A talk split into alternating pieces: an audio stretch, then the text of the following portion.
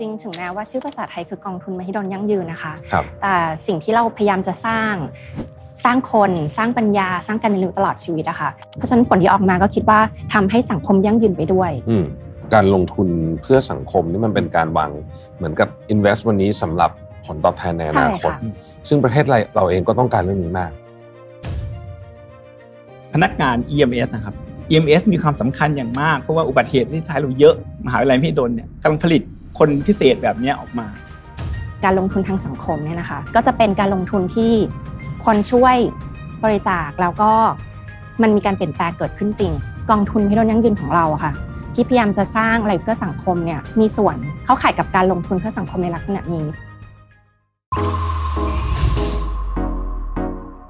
Mission to the Moon. Continue with your mission.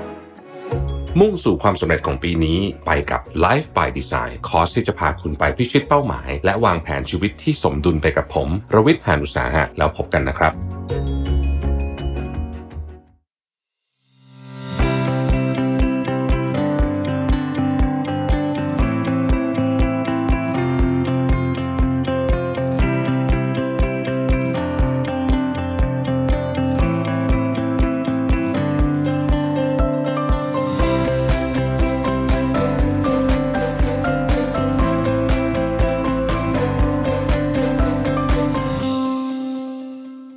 ใน EP นี้นะครับเป็น EP ที่พิเศษมาก เพราะว่าทำให้ผมนึกถึงช่วงแรกๆที่เริ่มทำ Mission to the Moon นะครับความคิดของผมในตอนนั้นเนี่ยอยากทำในสิ่งที่ช่วยสังคมให้ดีขึ้น สร้างแรงบันดาลใจ เป็นกำลังใจ แบ่งปันความรู้ให้กับผู้คน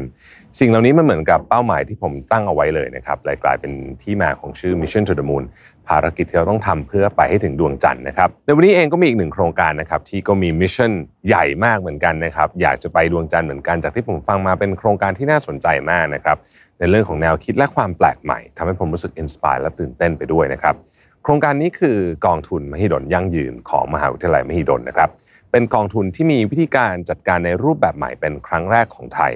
น่าสนใจยังไงไปหาคำตอบกันครับ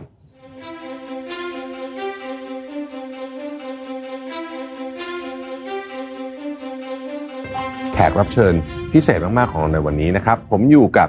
รองศาสตราจารย์นายแพทย์สรายุทธสุ ภาพันธชาตินะครับผู้ช่วยอธิการบดีฝ่ายบริหารสินทรัพย์มหาวิทยาลัยมหิดลนะครับและรองศาสตราจารย์ดรอภิรดีวงศ์กิจรุ่งเรืองนะครับผู้ช่วยอธิการบดีฝ่ายการตลาดนะครับสวัสดีครับสวัสดีอาจารย์ทั้งสองท่านนะครับครับขอบคุณมากเลยนะครับที่เป็นเกียรติให้กับรายการของเราในวันนี้นะครับก่อนอื่นเนี่ยผมอาจจะถามทั้งสองท่านก่อนเลยว่า ในช่วงเวลาหลายปีเนี้ยนะฮะก็มีการเปลี่ยนแปลงเกิดขึ้นบนโลกของเราเนี่ยเยอะมากแล้วก็เร็วมากจริงๆอาจจะเป็นช่วงที่ปรากฏการณ์ของการเปลี่ยนแปลงทั้งในเรื่องของเทคโนโลยีเอ่ยแล้วก็ เราก็เพิ่งผ่านโรคระบาดครั้งใหญ่มาเนี่ยนะครับ ทั้งสองท่านมีความเห็นยังไงบ้างครับ ว่าตอนนี้เนี่ยโลกของเราอยู่ในสถานะที่คนที่เอ่อใช้ชีวิตอยู่ตั้งแต่นักเรียนนักศึกษาไปจนถึงคนที่ทำงานเนี่ยเขาควรจะต้องวางวิธีคิดในการใช้ชีวิตยังไงให้เราอยู่รอดได้ต่อไปแล้วกันใช้คำนี้ดีไหม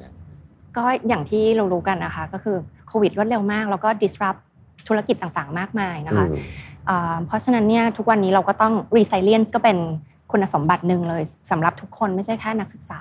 ธุรกิจเองก็ต้องปรับเปลี่ยนตัว growth mindset ก็เป็นเรื่องสำคัญเนอะเมื่อเราแบบทุกวันนี้คือทุกอย่างโลกมันเปลี่ยนแปลงเร็ว เราไม่สามารถยึดติดกับรูปแบบใดรูปแบบหนึ่ง ก็ต้องปรับตัวตลอดเวลาค่ะ ถ้าเราไม่ไม่คิดจะเปลี่ยนแปลง หรือถ้าเราไม่สามารถปรับตัวให้รวดเร็ว พอการเปลี่ยนแปลงที่มันเกิดขึ้นได้เนี่ย เราก็จะตกยุคไปนะครับหรือก็เสียเปรียบทางด้านสังคม หรือทางธุรกิจนะครับหรือทางเศรษฐกิจ บทบาทของภาคการศึกษาเองก็มีการเปลี่ยนแปลงค่อนข้างเยอะใช่ไหมฮะเพื่อนเพราะว่าโลกข้างนอกเปลี่ยนเร็วมากเนี่ยที่อาจารย์ว่าเนี่ยนะฮะทางมหิดลเองนี่เราวางแผนรถแมพในการเปลี่ยนแปลงเรื่องนี้ยังไงบ้างครับ การที่เราจะมีเงินทุนของตัวเองเนี่ยเพื่อทำให้สร้างคนได้ถูกตามความต้องการประเทศมากขึ้น แล้วมีสมรรถนะตามที่เราต้องการในคนที่เรามีอยู่แล้ว อะไรพวกนี้นะครับ เป็นความสำคัญมากเลยของมหาวิทยาลัย ขอเสริมอาจารย์ค่ะก็คือครับบทบาทของมหาวิทยาลัยเองก็ต้องปรับตัวไม่ใช่เราเป็นแค่ผู้สอนอาจารย์เองก็ไม่ใช่ lecturer ไม่ใช่ teacher อีกแล้ว บทบาทอาจารย์ก็ต้องปรับตัวเป็นผู้ช่วยเขา ปรับให้เขาได้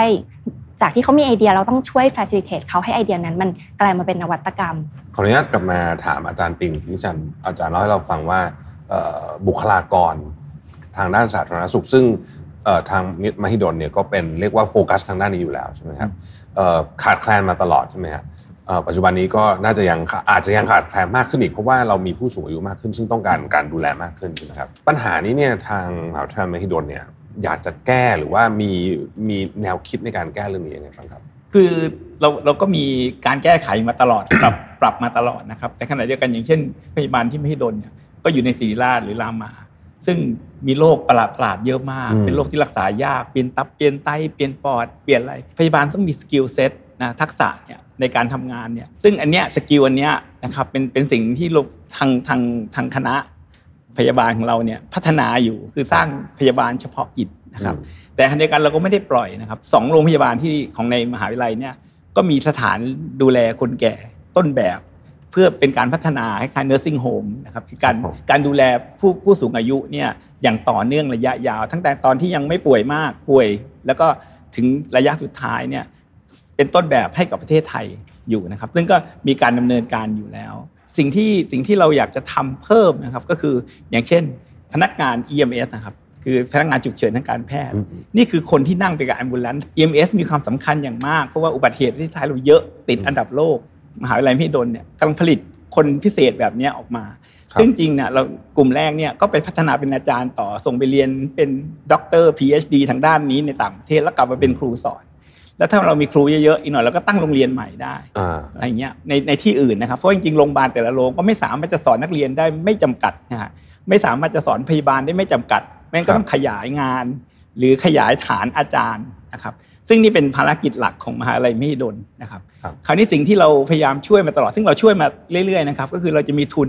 การศึกษาให้นักเรียนที่ยากจนที่อยากจะเป็นพยาบาลเนี่ยได้มาเรียนโดยที่มีทุนการศึกษา ซึ่งทางมหาลัยก็ทำอยู่แล้วแต่เดียวกันอย่างดนตรีเนี่ยแล้วก็พัฒนาด้านเอาดนตรีมาดูแลสุขภาพ รักษา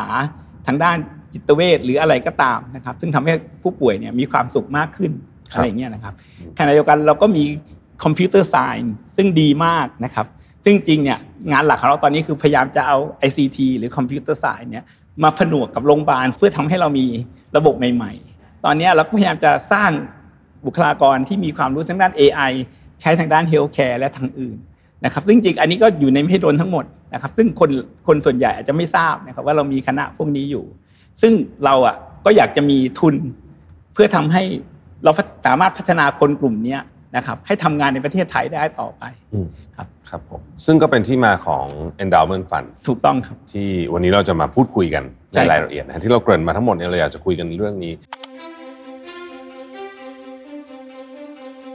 อยากให้อาจารย์เล่าให้ฟังได้ไหมครับว่า endowment fund จริง ๆ แล้วมันมันแปลว่าอะไรครับดาวเมนฟันเนี่ยหรือเราเรียกในภาษาไทยที่เราตั้งขึ้นมาเองนะครับว่ากองทุนเพื่อผลยั่งยืนเนี่ยเป็นกองทุนลักษณะหนึ่งนะครับซึ่งเขาตั้งกองทุนนี้ขึ้นมาเนี่ย ส่วนใหญ่ก็คือให้สิทธิ์เก่าครับหรือประชาชนที่อยู่รอบๆมหาวิทยาลัย ซึ่งเห็นประโยชน์ของมหาวิทยาลัยเนี่ยอืมช่วยบริจาคเข้ามาอืมแล้วเงินที่บริจาคเข้ามาเนี่ยจะไปอยู่รวมกัน แล้วก็ถูกบริหารด้วยมืออาชีพครับเพื่อทำให้ได้ดอกผล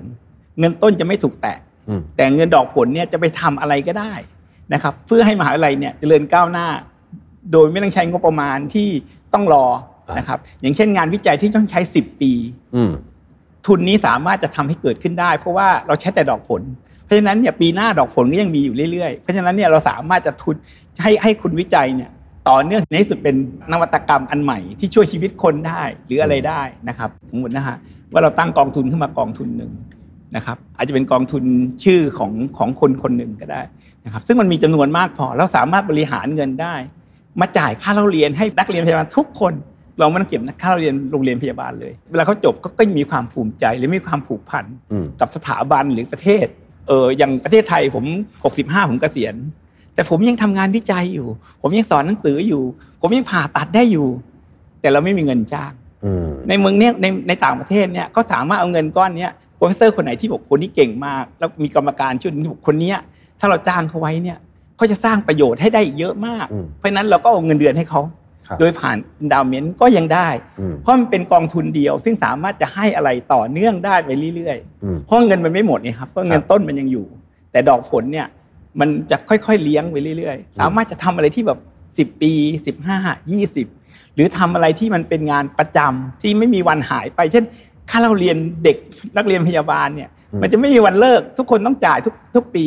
ผมก็คิดว่ามันก็น่าจะมีคนเห็นว่า เฮ้ยอย่างนี้มันมีประโยชน์ หรือเป็นการระดมทุนแบบใหม่ ซึ่งเรามีสิทธิ์เก่าอยู่เยอะมากอืมนักเรียนพยาบาลจบไปปีปีหนึ่งสี่ร้อยห้าร้อยคนเนี่ยนะครับยี่สิบปีก็เป็นหมื่น ทุกคนขอร้อยบาท ทุกเดือนนะครับ เราขอร้อยบาททุกเดือนอืมผมว่าเราได้เงินเป็นล้านนะฮะบอกว่าโอ้อาจารย์มันก็ได้เงินไม่เท่าไหร่เอง แต่คุณลองคูณสิบปีสิคุณลองคูณยี่สิบปี ปีแรกอาจจะจ่ายได้แค่สิบเปอร์เซ็นต์ของนักเรียนทั้งหมด ปีต่อไปก็ได้ยี่สิบแต่เมื่อไหร่มันถึงจุดที่มันจ่ายได้ทุกคนอะ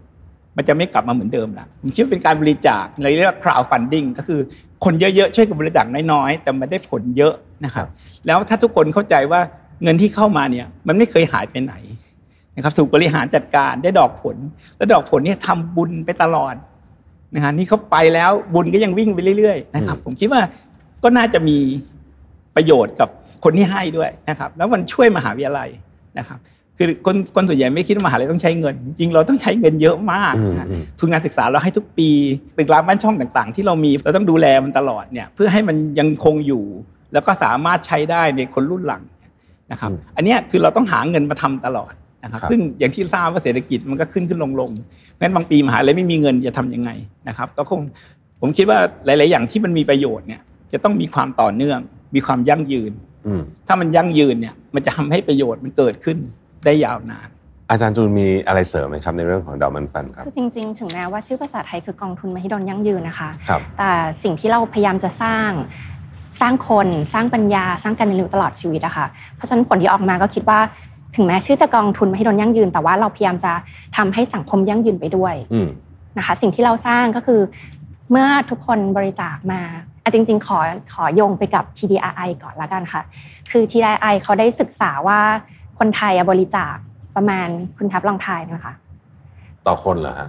อ่าต่อปีหนึ่งอะค่ะ โดยรวมคนไทยทั้งหมดเนี่ยคิดว่าบริจาคหนึ่งปีละอ๋อเท่าไหร่คะรวมทุกอย่างเลยไหมฮะรวมคนไทยทุกคนปีหนึ่งน่ะคิดว่าเยอะแค่ไหนคะน่าจะเยอะมากนะเพราะคนไทยก็เป็นคนชอบบริจาคใช่ใช่ค่ะนคือประมาณ 70,000 ล้านบาทอืม TDRI อะค่ะเขาก็มองว่าอยากให้คนเนี่ยปรับ mindset ว่าการบริจาคควรจะเป็นการลงทุนทางสังคมอืมคือการบริจาคที่ผ่านมาเนี่ยอาจจะเป็นการบริจาคที่หลาย ๆ องค์กร เราบริจาคไปเราไม่รู้ว่าเขาเอาเงินไปทำอะไรอืมไม่รู้ว่าเงินสุดท้ายเราเนี่ยออกมาเป็นรูปแบบไหน ซึ่ง TDI ก็ได้พบว่าเงินส่วนใหญ่ที่นำไปช่วยเหลือคนเนี่ยมันก็คือเป็นให้เงินหรือว่าให้สิ่งของ แต่องค์กรที่ช่วยเหลือสังคมที่ได้รับเงินไปเนี่ยไม่ค่อยจะ อ่านำเงินตรงนั้นน่ะไปแปลงให้มันเป็นบริการหรือนวัตกรรมอืมเพื่อประชาชนเพราะฉะนั้นการเปลี่ยนแปลงจริง ๆ มันอาจจะอยู่ในระดับไม่มาก แล้วก็จะต้องมาระดมทุนอยู่เรื่อยๆอะค่ะ ทีนี้กลับมาตรงการลงทุนทางสังคมเนี่ยนะคะ ก็คือก็จะเป็นการลงทุนที่คนช่วยบริจาคแล้วก็มันมีการเปลี่ยนแปลงเกิดขึ้นจริง เขาก็เลยเรียกว่าการลงทุน ตรงเนี้ยก็เลยคิดว่ากองทุนพิโดนยั่งยืนของเราอะค่ะ ที่พยายามจะสร้างอะไรเพื่อสังคมเนี่ยก็ มีส่วนเข้าข่ายกับการลงทุนเพื่อสังคมในลักษณะนี้ เพราะว่าตัวกองทุนพิโดนยั่งยืนนะคะโครงการที่เราจะนำไปพัฒนาหลังจากที่เราได้รับเงินช่วยเหลือสนับสนุนจากหลาย ๆ ท่านเนี่ยนะคะ ก็คือเราจะมีในการนำไปสร้างคนสร้าง talent อย่างที่อาจารย์พูดถึงนะคะว่า ยังมีอาชีพอีกหลายอาชีพที่ขาดแคลน เพราะฉะนั้นการให้ incentive เป็นทุนการศึกษาก็จะทำให้มีนักศึกษามาเรียน paramedic ซึ่งเป็นระระดับสูงสุดของ EMS มากขึ้นอืม ซึ่งจริงๆแล้วเมืองไทยก็เราก็ขึ้นชื่อว่าเป็นประเทศที่มีอ่าแพทย์ที่เก่งใช่ไหมคะ แต่ว่ามืออาชีพณจุดเกิดเหตุอะเรายังอืมขาดแคลนอยู่มากอืมขั้นต่ำเนี่ยเราควรจะมี 35,000 คนใน 5 ปีอืมเพราะฉะนั้นเนี่ยหลาย ๆ คนอุบัติเหตุเกิดขึ้นเป็นอ่าสาเหตุของการเสียชีวิตระดับต้นๆใช่ไหมคะในบางพื้นที่เนี่ยกว่าคนเจ็บจะไปถึงโรงพยาบาลเขาทนเจ็บไม่ไหว อันนี้ก็เป็นอาชีพหนึ่งที่ขาดแคลนแต่นอกจากแพทย์พยาบาล นักปฏิบัติการฉุกเฉินการแพทย์ก็ยังมีอาชีพอื่น ๆ ที่อาจจะเป็นอาชีพเฉพาะทางที่เราอยากจะสนับสนุนให้นักศึกษามาเรียนมากขึ้นนะคะ เช่น นักฟิสิกส์การแพทย์อ่าแล้วก็มีอาชีพหนึ่งที่น่าสนใจคือเรียกว่าอ่า inclusive society technologist คือจะเป็นส่วนหนึ่งของดีกรีที่เรียกว่า creative technology อะค่ะเขาก็จะได้เรียนรู้สื่อใหม่ ๆ เพื่อที่เขาจะทำสื่อเพื่อให้สังคมเท่าเทียมอืมสื่อเพื่อช่วยอ่าผู้พิการทางสายตาทางการได้ยินและอื่นๆนะคะมีอาชีพอื่นๆ เช่น สิ่งแวดล้อมอืมทุกวันนี้ PM ทูไฮไฟนี่คือแบบทำให้คนเป็นมะเร็งเยอะใช่มากใช่ไหมคะมันก็มีอาชีพที่เกี่ยวข้องกับสิ่งแวดล้อมที่นักนักเรียนนักศึกษายังไม่ค่อยสนใจเท่าไหร่ เราก็อยากจะใช้อ่า ให้เงินให้ทุนสนับสนุนเนี่ยค่ะเพื่อเป็น incentive ให้น้องๆนักศึกษามาลงเรียนในวิชาที่สำคัญต่อประเทศในอนาคตอืมวิชาเฉพาะทางอาจจะเป็นวิศวกรด้าน AI ด้านหุ่นยนต์ด้านปัญญาประดิษฐ์จริง ๆ เราก็มีทางคณะวิศวกรรมศาสตร์เนี่ยค่ะผลิตนักศึกษาในกลุ่มเนี้ยมากขึ้นเรื่อยๆ เพื่อตอบสนองกับความต้องการในอนาคตครับอันนี้ผมชอบมากเลยว่าการลงทุนเพื่อสังคมนี่มันเป็นการวางเหมือนกับ invest วันนี้สำหรับ ผลตอบแทนในอนาคตใช่ค่ะซึ่งประเทศเราเราเองก็ต้องการเรื่องนี้มากใช่ไหมครับอาจารย์เพราะว่าเราเองก็เราก็คุยกันอยู่เยอะนะว่าประเทศเราตอนนี้เหมือนกับคล้ายๆกับหมดอาวุธและอาวุธใหม่ ๆ ที่จะไปสู้กับข้างหน้าเนี่ยเราก็เริ่มเราก็เริ่มหมดอาวุธไปพอสมควรเราก็ต้องการอาวุธใหม่ ๆ เข้ามานี่ก็เป็นหนึ่งในวิธีการใช่ไหมครับผมเคยอ่านผมจำได้ว่าในต่างประเทศเนี่ยนอกจากสิทธิ์เก่าแล้วก็ชุมชนแล้วเนี่ยบรรบริษัทห้างร้านจำนวนมากที่เป็นใช่ครับบริษัทโดยเฉพาะบริษัทขนาดใหญ่เนี่ยก็ เรียกว่าบริจาคเงินกันไม่ใช่น้อยๆเยอะมากใช่ไหมให้กับมหาวิทยาลัยต่างๆ ผมเข้าใจว่ามหาวิทยาลัยอย่างที่ดังๆในยปีหนึ่งเขาได้เงินบริจาคเป็นหลักพันล้านเหรียญก็มีใช่ครับใช่ไหมฮะบางบางบางมหาวิทยาลัยที่ดังผมเร่งลังคุยกับอาจารย์จูนบ่อยๆว่า จริงๆเราต้องการสักหมื่นหมื่นล้านๆอืมนะครับถ้าเราหาได้ภายใน 10 ปีก็เรียกว่า success นะครับอืมคือมันไม่ใช่ง่ายแต่ไม่ถึงว่ามันก็เหมือน Mission to the Moon อะมันก็ไม่ใช่ว่าง่าย แต่ว่าเราก็ไปได้ แต่ต้องครับ ต้องมองไปข้างหน้าแล้วก็ทำสม่ำเสมอ ถ้าเราชวนคนบางคนให้มาช่วยมาช่วยบริจาคอย่างในกองทุนไม่โดนยั่งยืนเนี่ยผมยังพูดเสมอว่าการบริจาคในกองทุนไม่โดนยั่งยืนมันไม่ใช่บริจาค มันเป็นการลงทุนอืคมล้ายๆซื้อหุ้นไม่ให้โดนอะนะครับ แต่หุ้นในเนี้ยคุณขายไม่ได้ แต่ว่ามันให้ปันผลออกมา แล้วไปทำอะไรเยอะแยะเลย ที่คุณคิดไม่ถึงนะครับ แต่เราพยายามจะทำให้คุณรู้ว่าเราทำอะไร เงินปันผลไปทำอะไรบ้างอืมไปให้ทุนนักศึกษาพยาบาลเท่าไหร่เพราะฉะนั้นคุณจะรู้เลยว่าเงินที่คุณให้มาเนี่ยครับ มันทำงานอะไรให้คุณบ้าง ผมคิดว่าเป็นมิติใหม่ มันน่าจะต้องต่อเนื่องมาจากตอนที่เราเริ่มขอบริจาคนะครับคือต้องให้คนที่บริจาคเขารู้ว่าหนึ่งเงินต้นคุณเนี่ยอยู่ปลอดภัยแน่นอน อันที่สองก็คือว่าดอกผลมันไปทำอะไรเนี่ยเราให้คุณรู้ครับนะคุณบริจาคร้อยบาท อาจจะไปให้ทุนการศึกษา 2 บาท 3 บาท แต่มันให้ทุกปี ปีหน้าคุณให้อีกร้อยหนึ่งก็กลายเป็น 4 บาทใช่ไหมแต่เราไม่คิดว่าคุณต้องทำเยอะๆจนหมดจนแบบเยอะมากนะครับ แต่ก็มีบางคนที่เขาอาจจะมีเยอะมาก ก็อยากจะทำทันทีนะครับ แล้วในที่สุดพอเขาทำปุ๊บเนี่ยเขาจะรู้สึกว่าโอเค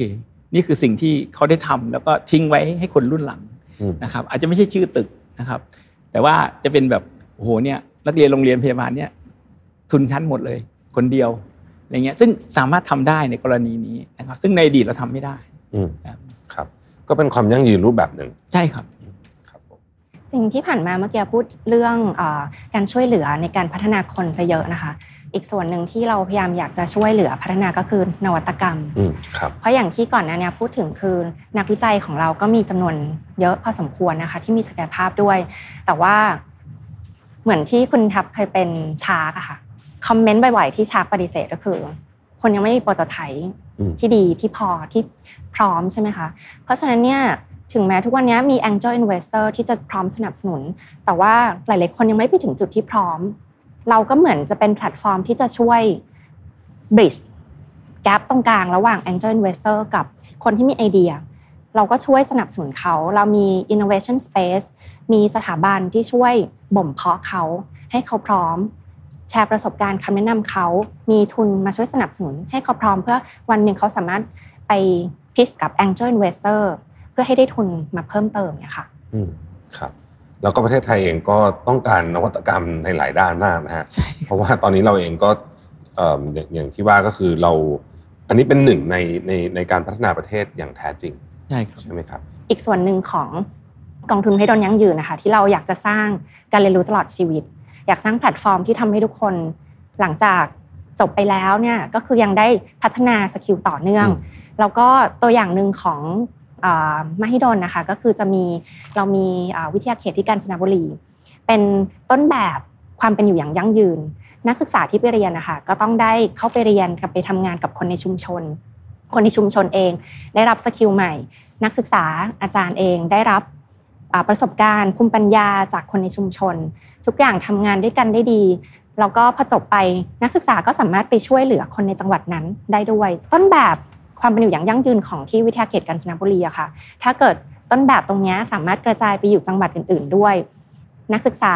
ได้กลับบ้านเกิด ได้ทำงานในบ้านเกิด มันก็ทำให้ทุกคนมีความเป็นอยู่ที่ดีขึ้นอืมไม่ใช่เฉพาะนักศึกษาทุกวันนี้นักศึกษาเข้ามาเรียนในเมือง แล้วก็สุดท้ายก็ทำงานในเมือง ไม่ได้กลับบ้านเกิดฉะนั้นความเป็นอยู่อย่างยั่งยืนมันก็ต้องกระจายไปในทุก ๆ จังหวัดด้วยค่ะ ครับผมครับอย่างผมยกตัวอย่างให้ก็ได้อย่างเมืองการเนี่ย เราก็ให้เด็กนักเรียนเนี่ย ไปเข้าไปในหมู่บ้านนะครับดูว่าชาวบ้านเขาทำมาหากินอะไรกัน อันเช่นเก็บของป่า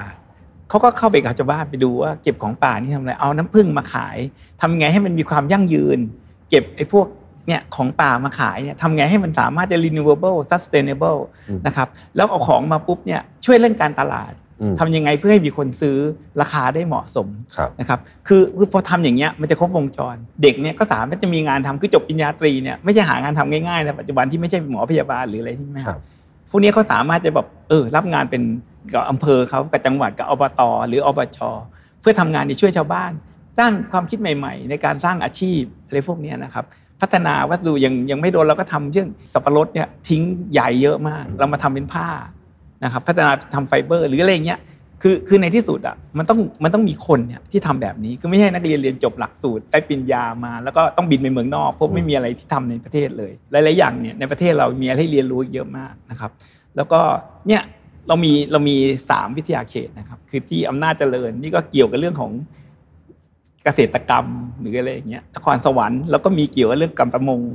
การอะไรเงี้ยคือคือเรามีคณะพวกนี้ นะครับแต่มันก็ยังเล็กอยู่และอย่างที่บอกก็คือว่าเอ่อพวกเนี้ยมันก็ยังขาดเงิน ถ้าเกิดมีเงินเราสามารถทำให้เด็กเนี่ยได้เรียนรู้มากขึ้น ช่วยตั้งโรงงานต้นแบบเนี่ย for example นะครับกับเรื่องของ